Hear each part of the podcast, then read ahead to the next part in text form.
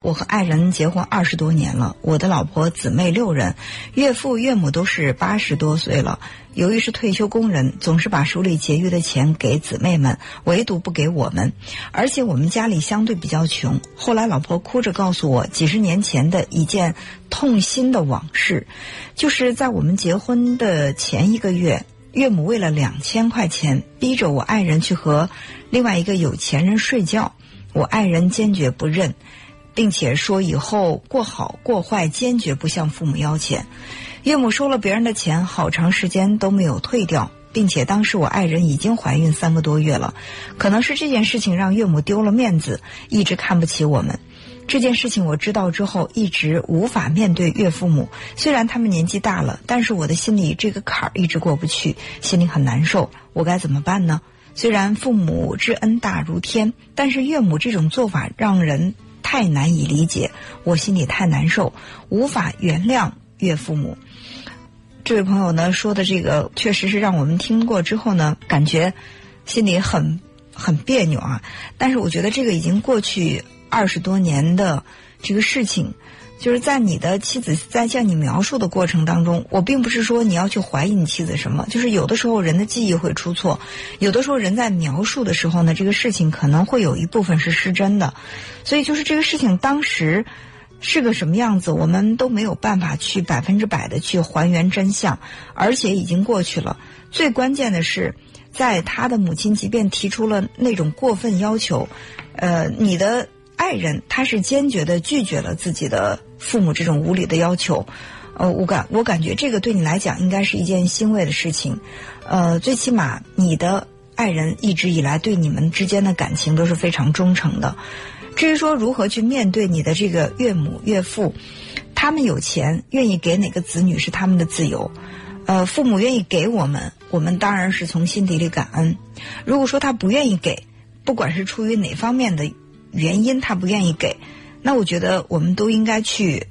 呃，看淡这件事情，因为就是我有的东西，我哪怕张三李四，我谁都给了，我唯独没有给你，你不能觉得我这样做是不好，你要质问我什么？因为我的东西，我愿意给谁是我的自由，对吧？就是有的时候我们可能会对别人抱有很高的期待，觉得你给了他，也一定要给我。你比如说。他的岳父岳母和其他的兄弟姐妹之间，那这样的一个情谊，或者说有什么样的呃一些这种往来，我们都是无从知道的。呃，你比如说有这么一个故事啊，说有一个人他有六块糖，呃，给了你两块，给了另外一个人一块，然后给了另外的一个人给了三块，然后呢，这给了一块糖的这个人就该心里不平衡，说这个人好不公平啊。他有六块糖，我们本来可以三个人一人拿拿两块呢，结果他给一个人给三块，一个人给两块，才给我一块，他太偏心了。你会觉得这个人不好，不愿意跟这个人打交道。但是其实你不知道的是，也许得到三块糖那个人，曾经对这个有糖的人给过很大的帮助，就他们之间的这种交情，可能是我们其他人看不到的。所以，就是作为这个父母来讲，我们也都说过。在心理学上有个词叫做“同胞竞争”。那不得不承认的是，虽然父母一直希望自己能够一碗水端平，就是对所有的子女都是一个态度，但是呢，确实有不少的这个这个父母他会有所偏爱，就是我对某一个孩子会有所偏爱，或者说会对某一个孩子在心理上会稍微疏远一点。呃，因为我们都把父母当作是人，人他可能都会有这样那样的问题。我们当然要去质疑他的问题。你比如说，他的这个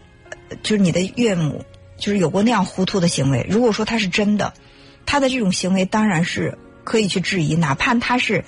父母的，他是母亲的，就像你说的，母爱恩大如天。但是不好的行为，我们依然要去质疑。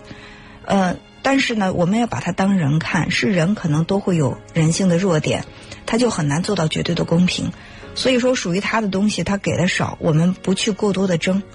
啊，我在心里知道，我想把自己的生活过好，我需要自己付出更多努力，我去争取到我想要的东西，不把这个期待放在别人的身上，而是放在自己如何努力上。我认为，如果有了这样的一种心理的调试，可能在面对这些问题的时候，你才会更加的心安吧，更加的坦然。要不然总感觉到，哎，这个爸妈给别人的多了，给我的少了，我在心里就不高兴。其实多有多的道理，可能少也真的是有少的道理。更何况作为一个八十岁出头的老人，嗯，他就算是有一点退休金，能有多少？就算是给其他的六个兄弟姐妹，他又能给多少呢？与其去计较这一点点的得失，不如我们对自己的生活多一份责任，多付出一点努力。Thank you.